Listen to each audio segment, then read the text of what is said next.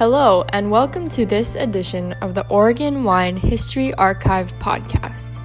The Oregon Wine History Archive is located at Linfield College in McMinnville, Oregon, and is dedicated to preserving and sharing the Oregon wine story. This podcast will share these stories through oral history interviews we've conducted throughout the industry. Please enjoy these stories. My name is Rich Schmidt. We're here at Alpine Vineyards in Alpine, Oregon, just outside Monroe. It is November 5th, 2015. We're here with Dan and Christine Jepsen. And our first question to you, as our first question is for everyone, is why wine? To me or to Dan? I'll let you answer that one. you have the answer to that one. Well, that's a long story. um, and I guess the question is, where do we begin? Um, I, I think that um, in a um, nutshell, uh, I um, graduated from college with a degree in chemistry in 1966 and traveled to Europe uh, and fell in love with small, uh, the very small family operations. And on my way to medical school in San Francisco, I stopped to see my dad's brother, my uncle Chuck, in uh, Connecticut, and he was uh, he was shipping grapes from California to Connecticut in refrigerated boxcars and making wine in his backyard as a home winemaker, which was legal, with his Italian friends. And um, I was 21 at the time, and I tasted what he uh, had been producing, and I said, Boy, this is pretty good, Chuck. Teach me what you know. So he did, and as a freshman medical student in San Francisco, I uh, made my first wine uh, the fall of 1966 with grapes that I uh, uh was obtained from the Hecker Pass area in Gilroy, uh, south of San Francisco. Um, and every uh, year throughout medical school, I made more wine, and I quickly learned that if you want to make good wine, you need to probably grow your own grapes, but if you don't grow your own grapes, you need to um, need to uh, control the, uh, how the grapes in the vineyard are taken care of. Um, so after Christine and I finished uh, a couple of years in the Peace Corps from 72 to 74, we uh, uh, decided that in addition to doing our, our medical work that we would try to find land to um, plant as a vineyard, and if the vineyard uh, looked like it was going to work, then we would uh, start a winery. So that, in a nutshell, is how we got our start. And Christine, you were on board for this? Yes, I sure was. so uh, you were then doing you you were not full time vineyard at that point. You were also doing medical work uh, as well. Once you after you started looking for this place. Correct. We both had full careers. I'm a nurse. Dan's a physician. We did that and this simultaneously. So tell us about finding this property that we're on now.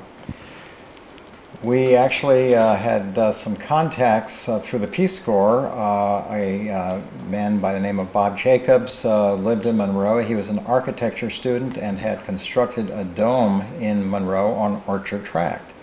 And um, we spent a few nights with he and his uh, friend, and uh, he said uh, after we described what we were looking for in terms of uh, vineyard land, uh, and I, we had both done a lot of research uh, about the parameters that we were looking for, which was land on a south-facing slope between 500 and 1,000 feet in the South Willamette Valley.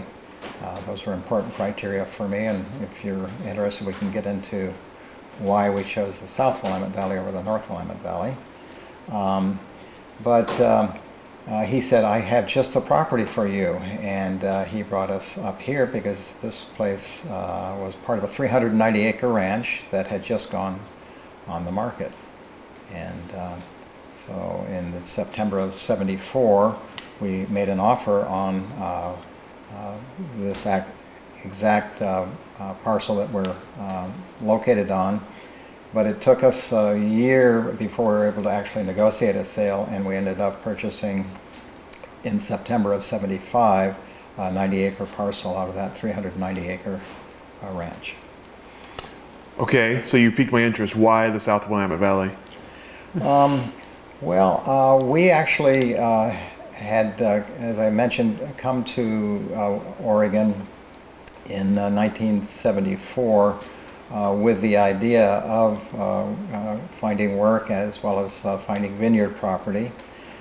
Christine's roommate from nursing school was Kathy Blosser, and her brother is Bill Blosser, and we actually spent time with the Blossers at their operation. And um, we got to know Dick Erath as well and met with uh, uh, Chuck Coury uh, and David Lett and David Adelsheim and the Ponzis. Uh, and um, uh, I asked everyone, well, why, why are you located up here when it appears to be a little drier in the South Willamette Valley? And they said, well, marketing was the primary reason. And um, I said, yeah, but Pinot Noir is a very fragile grape. It's got a very fragile skin. And if you get rain uh, during harvest, then you're going to have lots of problems.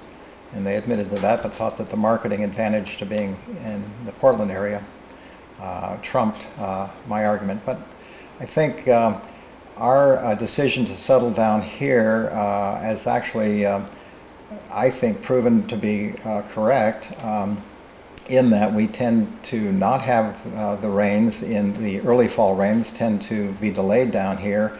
In, anyone who looks at a weather map uh, uh, this time of year will often see storms that brush uh, uh, coming in from the north, Seattle, uh, Portland, but not making it, and, and the Dundee area, but not making it down to the South Willamette Valley.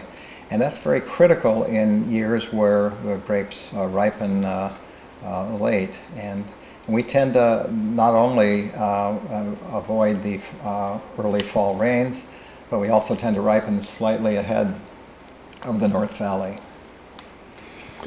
Is there anything else about the terroir or the soil climate here that's that's noticeably different than other parts of the Willamette Valley? Well, I think we're very, very similar. We actually do have Jory soil on this site, which is the dominant soil in Dundee. So um, I think it is slightly warmer here also. I think our degree days tend to be a little bit a- ahead. Uh, again, in years uh, like the last two years, it doesn't matter because it's been so hot. But in those uh, marginal years, for example, 1984, uh, uh, that was uh, uh, in the ear- early uh, years of the industry. Um, on um, October 15th, uh, our Pinot Noir was sitting at 21 and a half, and the Pinot Noir at the North Valley was at 19 and a half. Very few producers made Pinot red red Pinot Noir in 1984 uh, out of 19 and a half Brix uh, Pinot Noir, and they made uh, those wines into blush wines. Uh, we saw, uh, everyone in the industry saw a storm which was to dump about six inches of rain uh, over a week period beginning around October 15th. We got half of our grapes picked um, uh, before that storm hit and made a red wine, which won a medal in a competition uh, in Washington. And uh, we made the other half into our first blush wine, which won a gold medal at the Oregon State Fair. but in any case, um, uh, so uh, I, I think that's prim- the, those are the primary differences. So you get your land in the mid 70s. You're both working full time at this point. How did you go about starting the vineyard and then eventually the winery? How did how did that come about?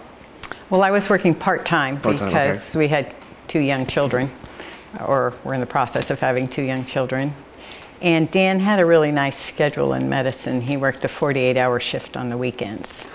so he had time during the week, and we did most of it by ourselves, enlisted a lot of friends, a lot of family, a little bit at a time. A lot of sweat, ec- sweat equity. Right. we scrounged for uh, our original grape stakes were penny a piece be- uh, used bean poles that we that we treated so that they you know would last for a few years and and How did you split up the labor then with a young family and jobs and a vineyard to build? How was how did you did you consciously divvy up the efforts or did it just sort of naturally happen?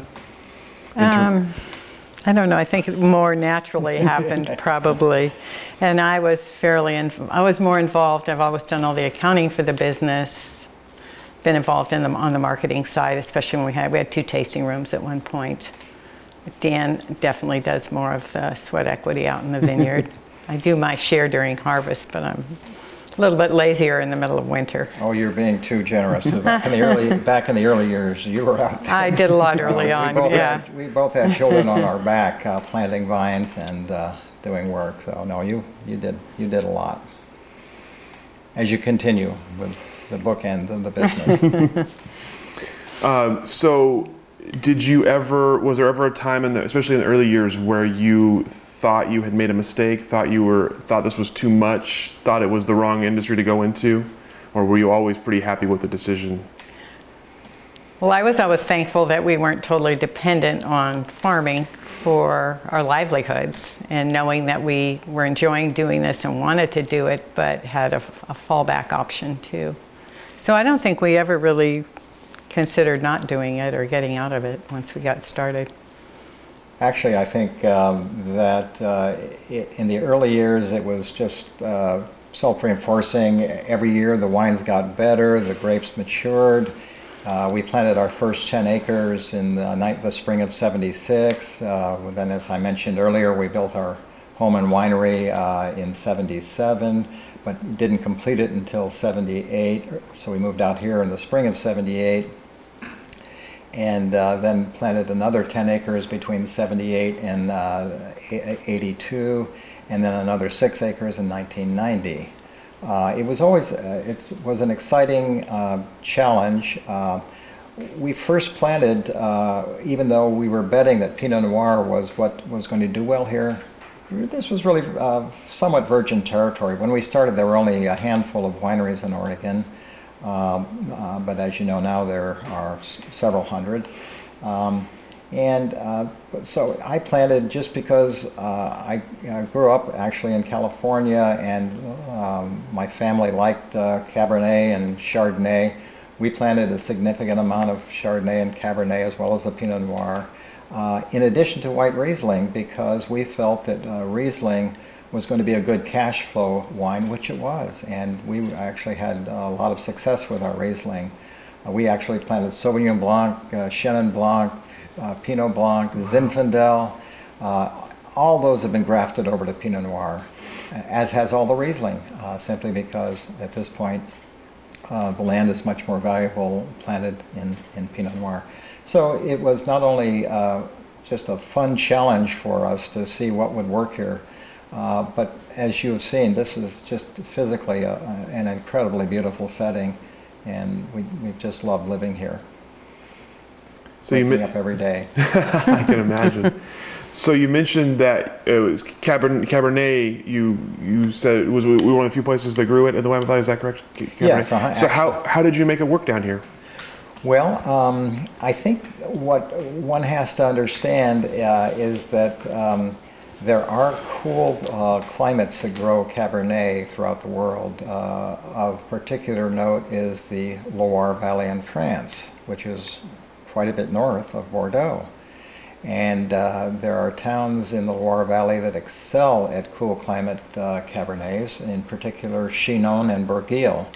And um, as I mentioned to uh, you, Rich, earlier, and Rachel, um, uh, Matt Kramer is a real fan of our Cabernets, and he's likened them to the wines of Chinon and Bourgueil. Um, so one just has to accept that uh, Cabernet does not have to be a huge blockbuster wine. It can be a very delicious, uh, lighter style. So that's, I think, how we've made that work.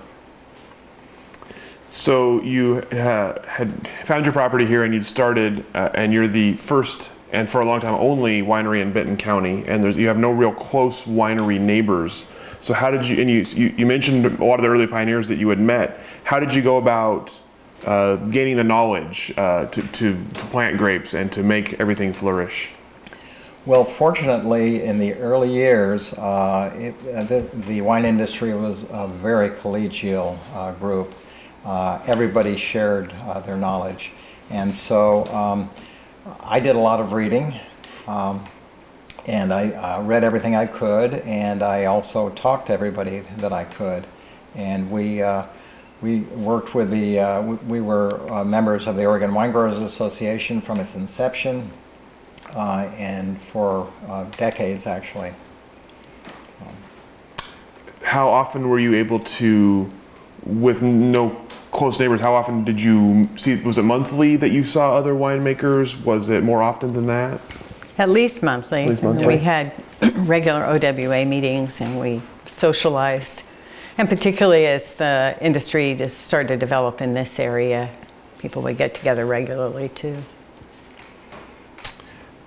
Um, excuse me. So, how has Alpine evolved over the years for you uh, in terms of from a very small vineyard to a winery and now back to just a vineyard? How has the evolution happened? Okay. Well, um, back in the um, decade of the 80s, uh, we were producing three to 4,000 cases of wine per year.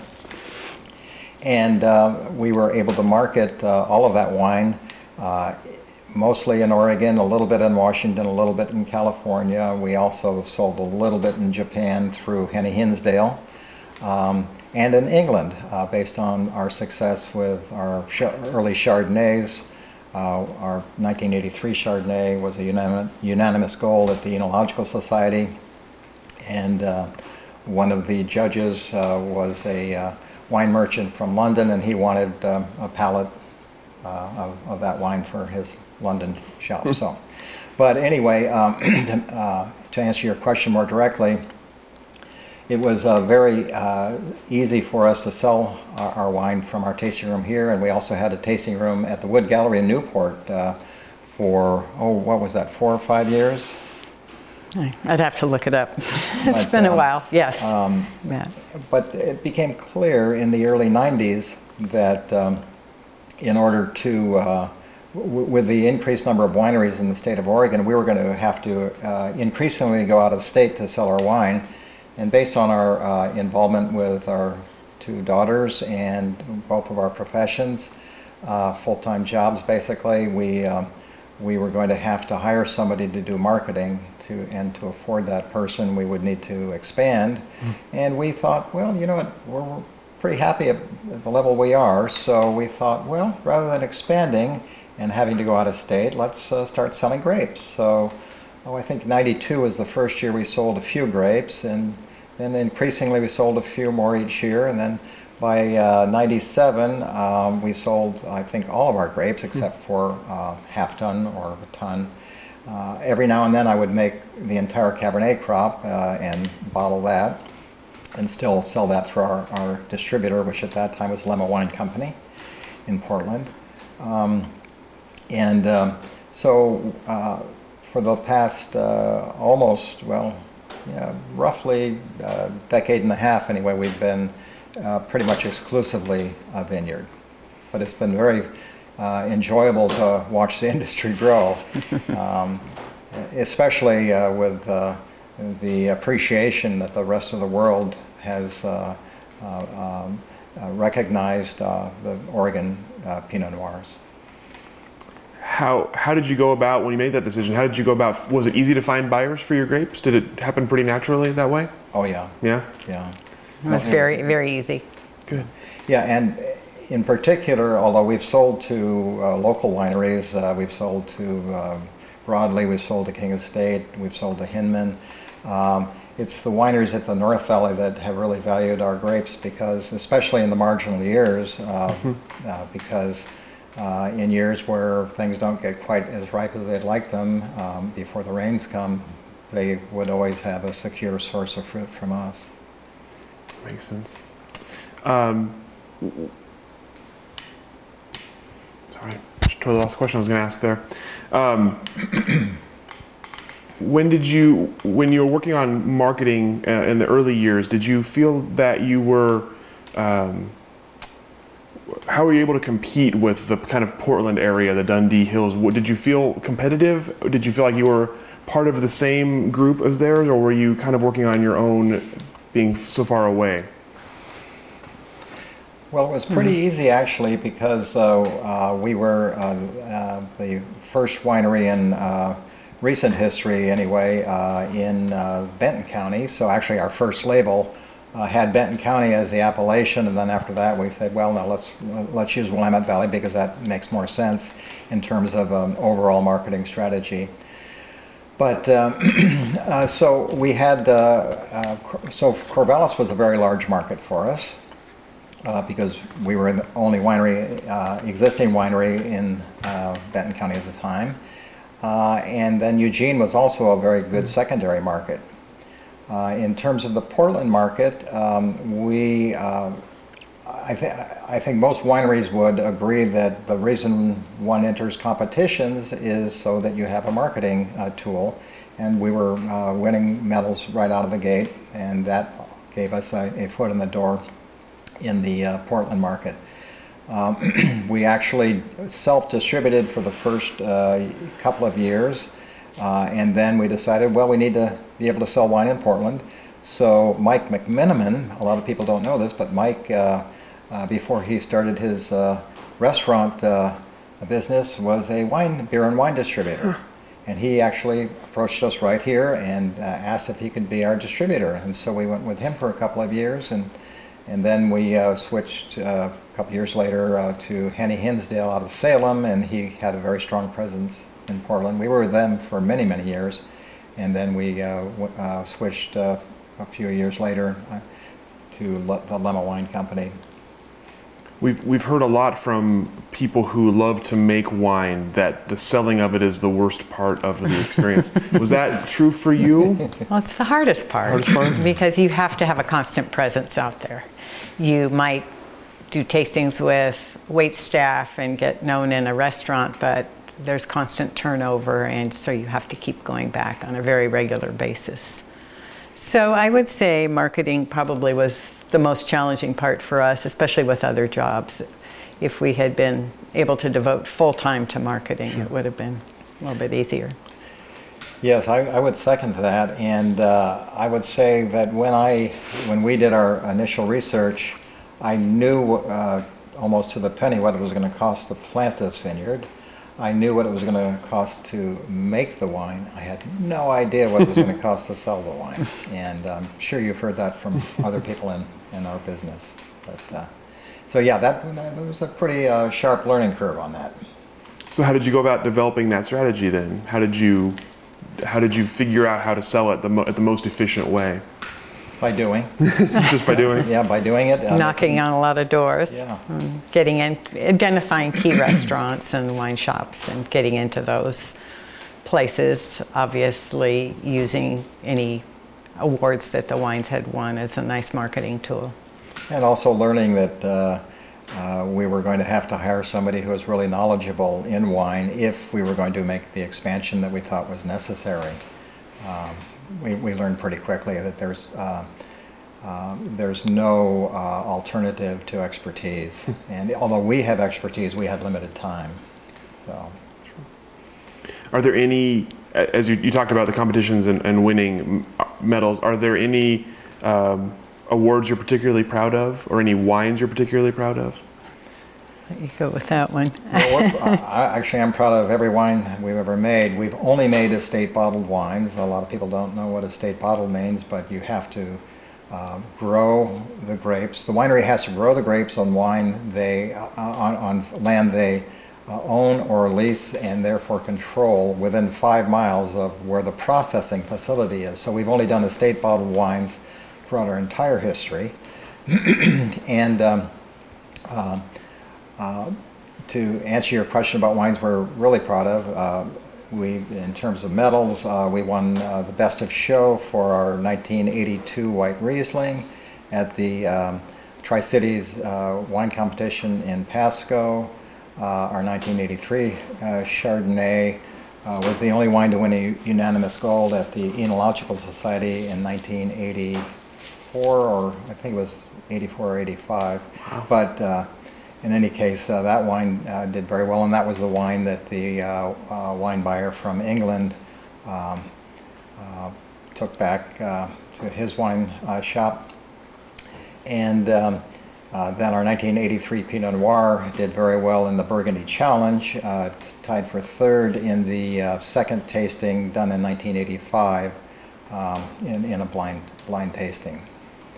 So, but we've won gold medals on uh, multiple uh, Pinot Noirs. Uh, our, let's see, 82 Pinot Noir at State Fair, 86 Pinot Noir at International Wine Review, 1990 Pinot Noir at the Enological Society. Uh, and these are all listed in the, um, I, I gave you a list of all the, uh, Excellent. all the, all, all the medals that we've won, so. Uh, so you've, you've been in the industry for much of its, you, you came in when it was very young, it was very small. So you've seen a lot of the milestones of Oregon wine. Are there particular moments that stand out to you in terms of uh, Oregon wine entering into the mainstream or entering into the consciousness, or are there particular moments that stand out to you for the industry as a whole? Or even for your own, for yourselves, for Alpine and specifically also? Well, probably the Burgundy Challenge that you were talking about earlier. one. Although it took the world a, quite a while to catch up with that, it wasn't until uh, I would say the early 90s, that, uh, early to mid 90s, that we really turned the corner and that Oregon, uh, uh, the world be- started to appreciate the quality of the wines coming out of Oregon. I think, uh, for example, uh, the uh, when the Drouhin family uh, family purchased land uh, up in Dundee, that was a turning point. Um, Steve Girard of uh, Benton Lane Winery had a um, 15,000 case uh, Cabernet uh, winery in uh, the Napa Valley. And he came up here in 1984 and had, he and his wife uh, Carol had a lunch with us. And he asked me, Dan, why are you down here at this end of the valley? Uh, and I explained the reasons that I've already explained to you. And he said, well, you know, he'd done this similar evaluation and he agreed with me. and uh, that's why he purchased uh, a 2,000 acre uh, piece of property on Sunny Mountain, which is just uh, five miles away. The ro- uh, uh, crow flies right over the hill there to our southeast, uh, and planted a 100 acre vineyard. And uh, he's done quite well. So as the as the area filled in, as Benton County became more, did, did you become feel like you were kind of the elder statesman of the area? Did a lot of people come to you for advice, or for grapes, or for anything else? Well, not only advice, but for cuttings. So yes, a lot of, um, a lot of the vineyards in the South Willamette Valley uh, have, have come from our place. So let's go back a little ways. We're gonna jump back in history a little bit here. How did you two first meet? We both went to UC Medical Center in San Francisco. Dan was in medical school and I was in nursing school. And then you went into the Peace Corps together. We did. Right how- after we were married, we were in West Africa. We were in what was then Zaire for three months. Dan was a Peace Corps doctor, I was Peace Corps nurse, and then we were in West Africa and covered, lived in Senegal, covered Mali, Mauritania, um, Gambia, and Senegal. And so, being married and being in the same business together has to be somewhat difficult at times. We, we know that not a lot of relationships have survived the wine industry in the area. So, how did you two make it work? We have a pretty good division of labor, and um, I think we've we've figured out over the years. You know, we each have our own areas of expertise, and um, I don't know, it's worked fine. Well, you know, we Oh, have yeah. 90 acre property and we each have our own space. No, no I think uh, division of labor Yeah. is, is the secret and, and a division of responsibility. So, are there any crossovers from working in the medical industry and working in wine, or is there anything that you find, any similarities you find, any crossovers between the two? Hmm. I don't know, there are a lot of people in in the medical field that are also in the wine industry. I'm not sure what what the correlation is. We were lucky in terms of our careers to have some flexibility in our schedules so we could do the wine industry at the same time. Well, I think attention to detail. Um, I think uh, uh, even though uh, winemaking is fairly basic biochemistry, um, hygiene, cleanliness is really important in the winery. And if you don't uh, appreciate those, then you're going to make some pretty um, uh, grave mistakes in your winemaking. Um, and so I think that's probably the, uh, the, the, the greatest similarity is that you have to really be, be attentive to uh, every step in the process. Um, and not just in the winery, but also in growing the grapes in terms of uh, making sure that your, your grapes are clean when they come into the winery. Clean from the standpoint of not having botrytis or powdery mildew, which uh, powdery mildew uh, ruins your wine, and botrytis ruins a lot of wine. So.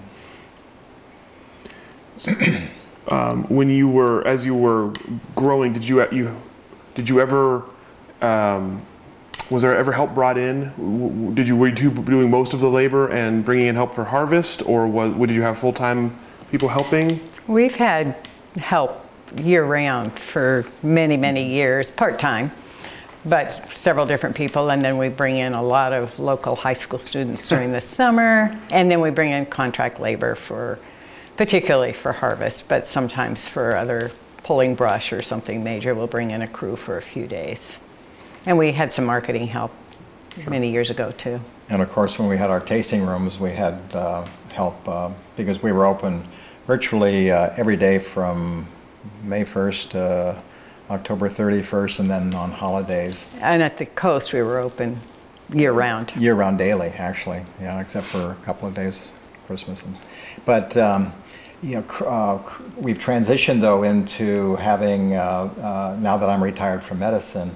Uh, to just having uh, uh, two half-time people most of the year, but there are some quiet periods. For example, now nobody's working except for me out there, and um, but with those two people half-time, and they're both local, it's worked very well for us. So, how much of your daily time do you devote to keeping the vineyard afloat? Well, uh, it, it varies by season. Right now, it doesn't take much. Uh, for example, I was out, out actually working on the non-vineyard portion of the property the last week, uh, clearing blackberries and, and Scotch broom. So, um, as I said, you know, they're a big, big piece of property. That, we, we so, But during the summer, it's pretty labor intensive, and then pruning. Those are the two two big times. Yeah, and uh, I did. I never answered that question. Yeah, during this uh, summer, I'm out there f- four to eight hours a day, and during pruning, I'll be out there uh, with my crew of two guys, uh, probably for five or six hours a day. And it'll take us, the three of us working together, about one month to do the actual pruning.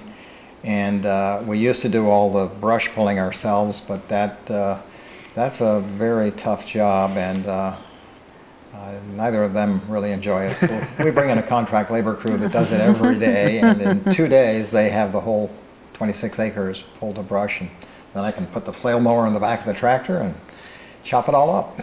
And uh, then things are pretty quiet until uh, things start to grow again.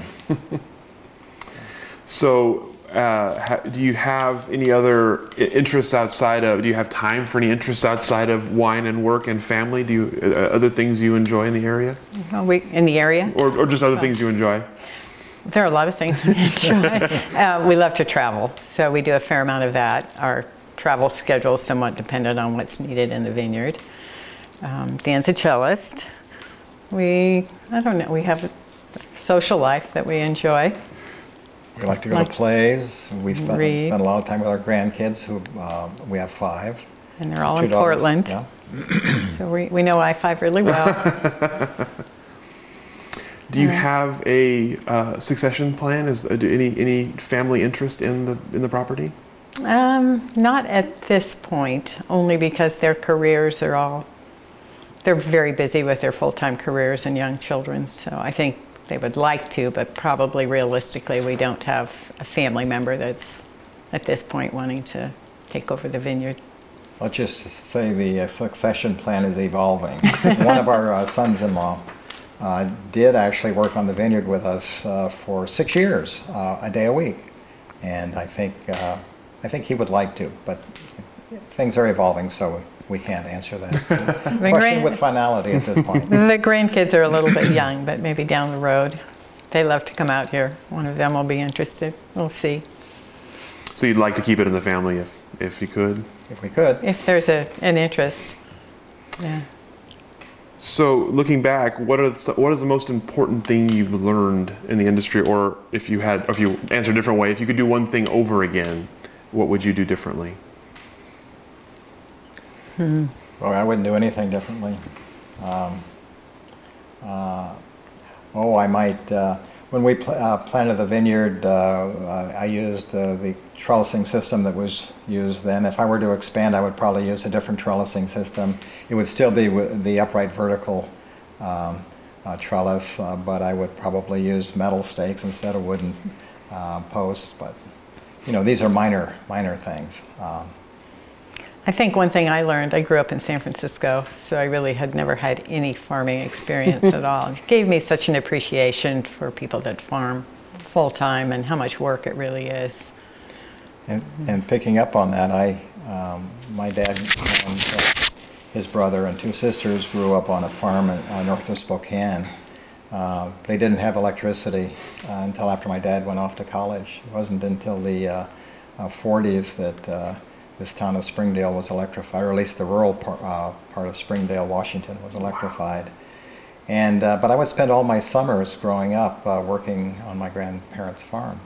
And uh, I fell in love with uh, that kind of life. So, um, and I'm, I'm somebody who really does need to be physically active, which is why uh, I, I, one of the reasons I wanted to do the vineyard uh, that it gave me, gave me that uh, uh, opportunity to do something useful with the energy that I, I felt uh, needed to be expended.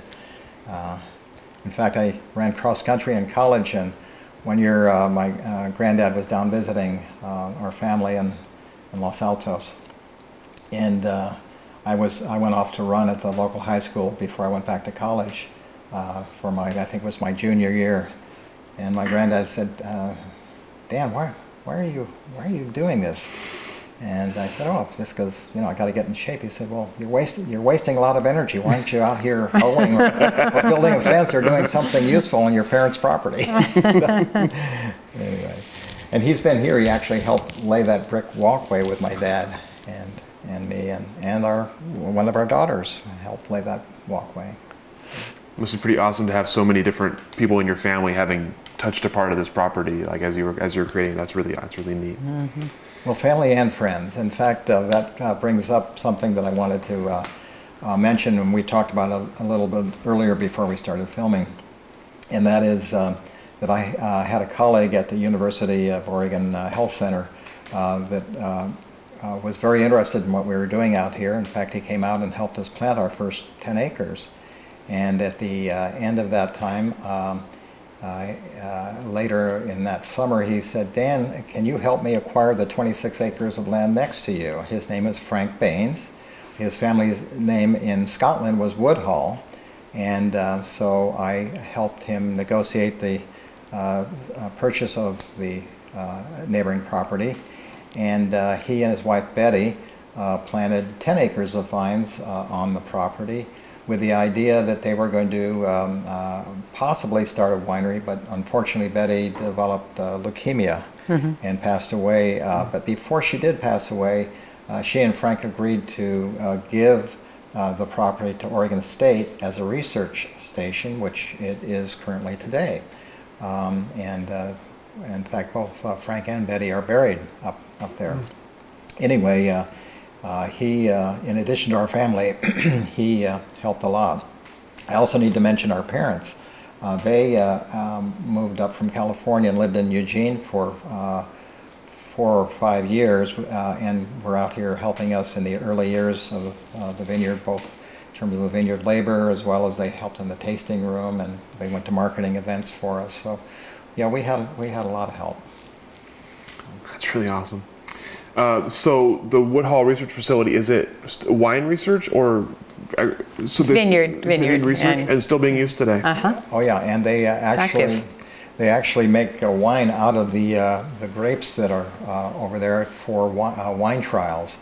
Uh, they the uh, clonal block where they brought in uh, uh, many of the uh, uh, uh, newer clones uh, from France, um, the 777s, etc. Uh, the mother block was uh, established at Woodhall uh, 20 years ago. And uh, they've s- uh, since ripped that out, and now they're replacing that with a trellising trial to see actually what happens uh, with the various uh, trellises that are out there, the Scott Henry, the uh, upright like we have, uh, and the hanging, uh, hanging uh, anyway, they're, they're studying every conceivable trellis next door. Well, that trial has just gone in.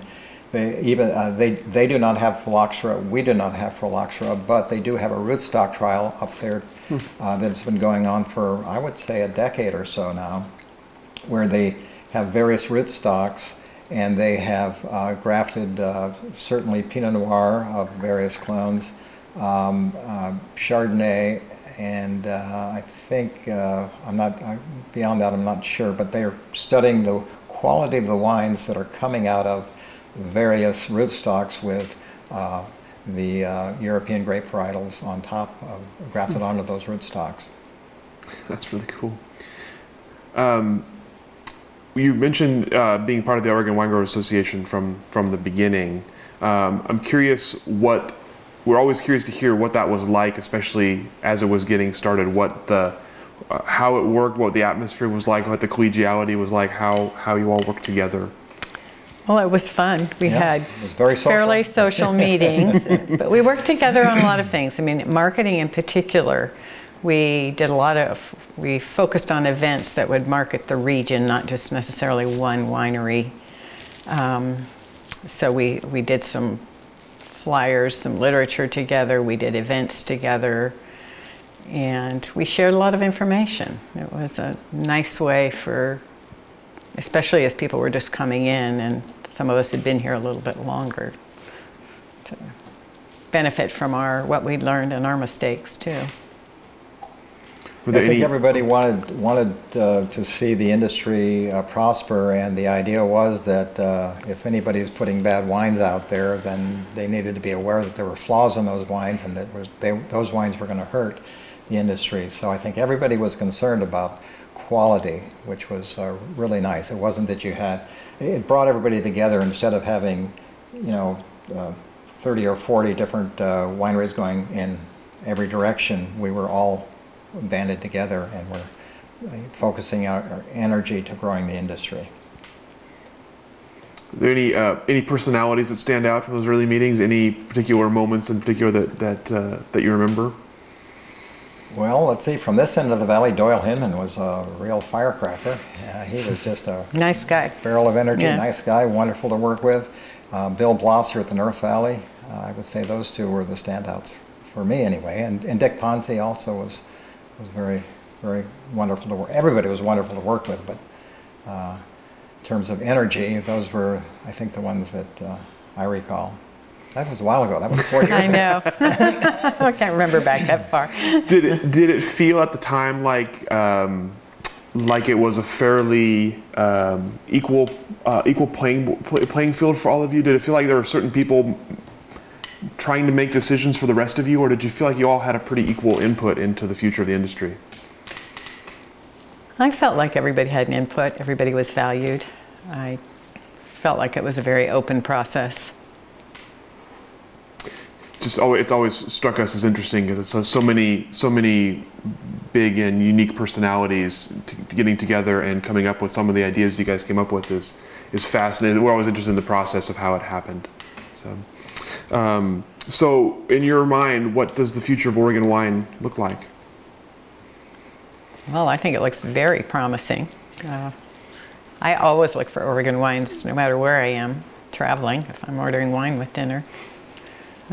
Well, um, um, I, I, have told uh, uh, many people this that I believe that in a hundred years, every south and southeast facing slope in the Willamette Valley on the uh, west side of the Willamette Valley on the foothills of the Coast Range, not too far into the Coast Range because if you get too far into the Coast Range, then you're going to get out of the inversion zone, which we can talk about also.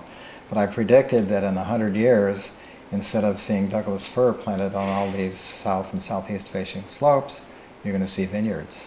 So I think you're going to see, uh, even with global warming, because I think global warming is happening, but I think it's going to happen very slowly.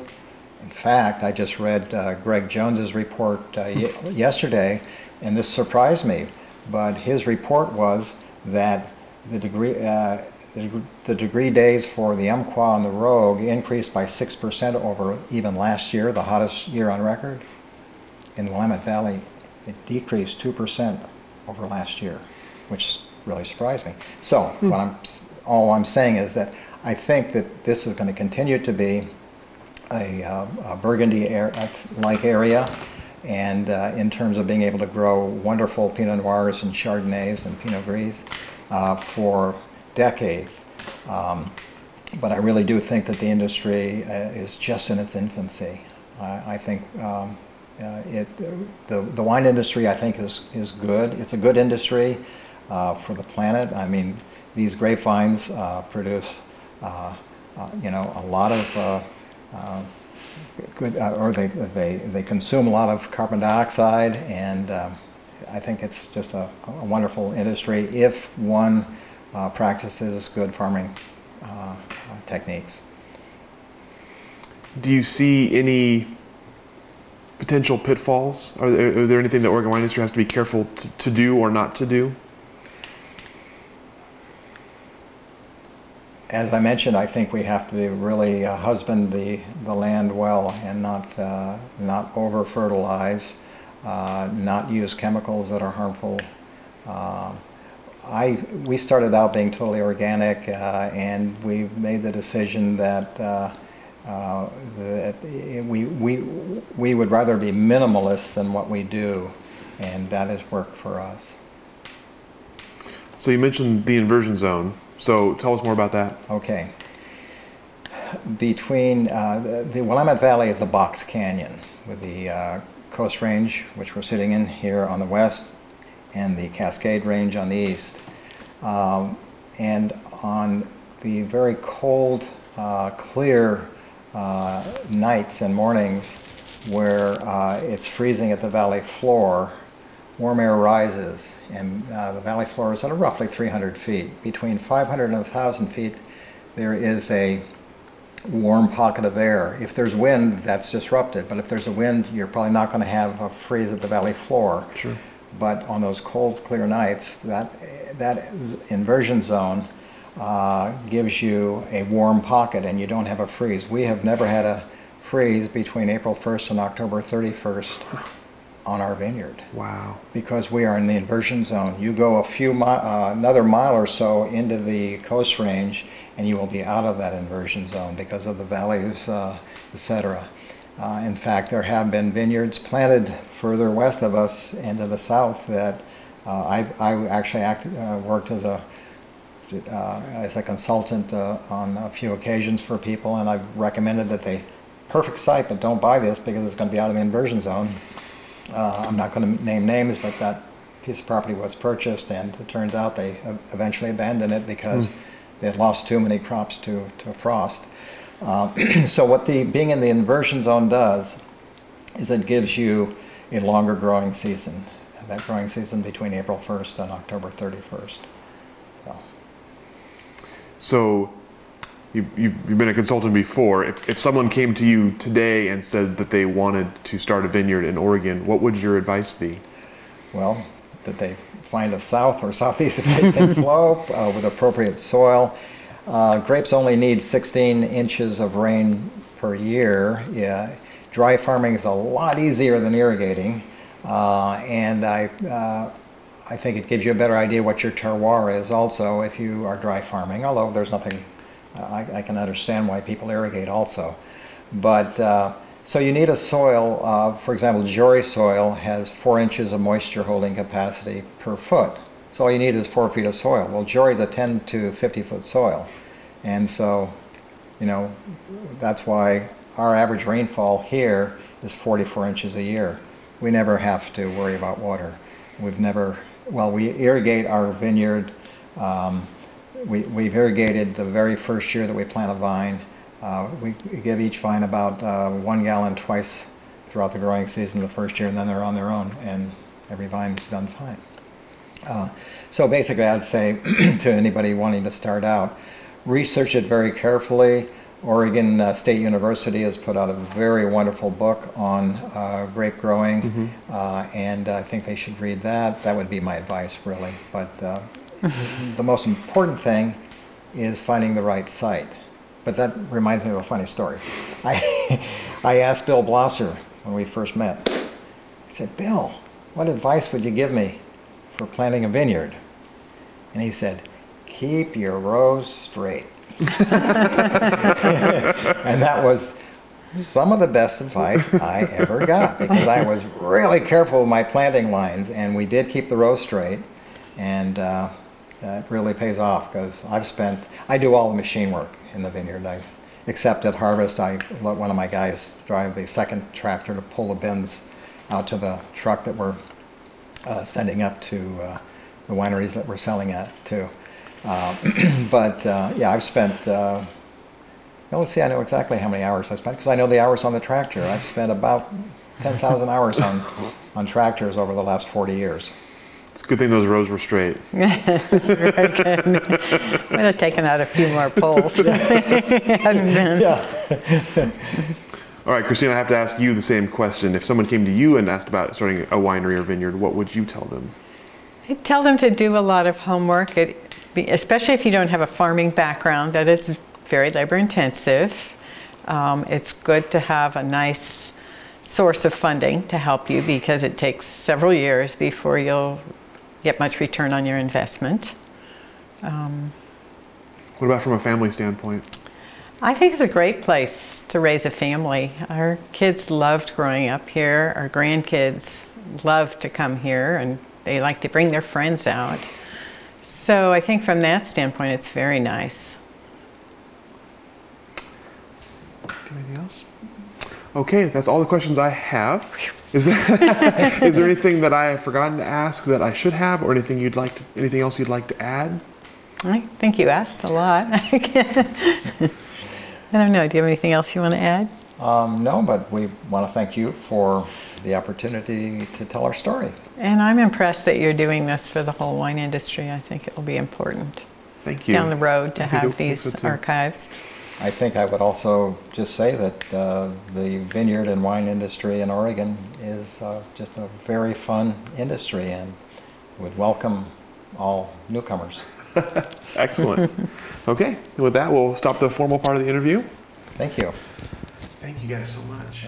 Thank you for joining us for this edition of the Oregon Wine History Archive podcast. And thank you to all the supporters, partners, donors, and interviewees who have made our project a success. Be sure to check out our website at OregonWineHistoryArchive.org for more interviews, plus photographs, wine labels, and more. And stay tuned for more interviews as we tell the story of Oregon wine. The Oregon Wine History Archive podcast is brought to you by the Oregon Wine History Archive at Linfield College. The executive producer is Kiana Anderson. Producers are Rich Schmidt, Rachel Woody, Stephanie Hoffman, and Camille Weber. And a special thanks to all the Linfield Archive students who have contributed to these oral history interviews over the years.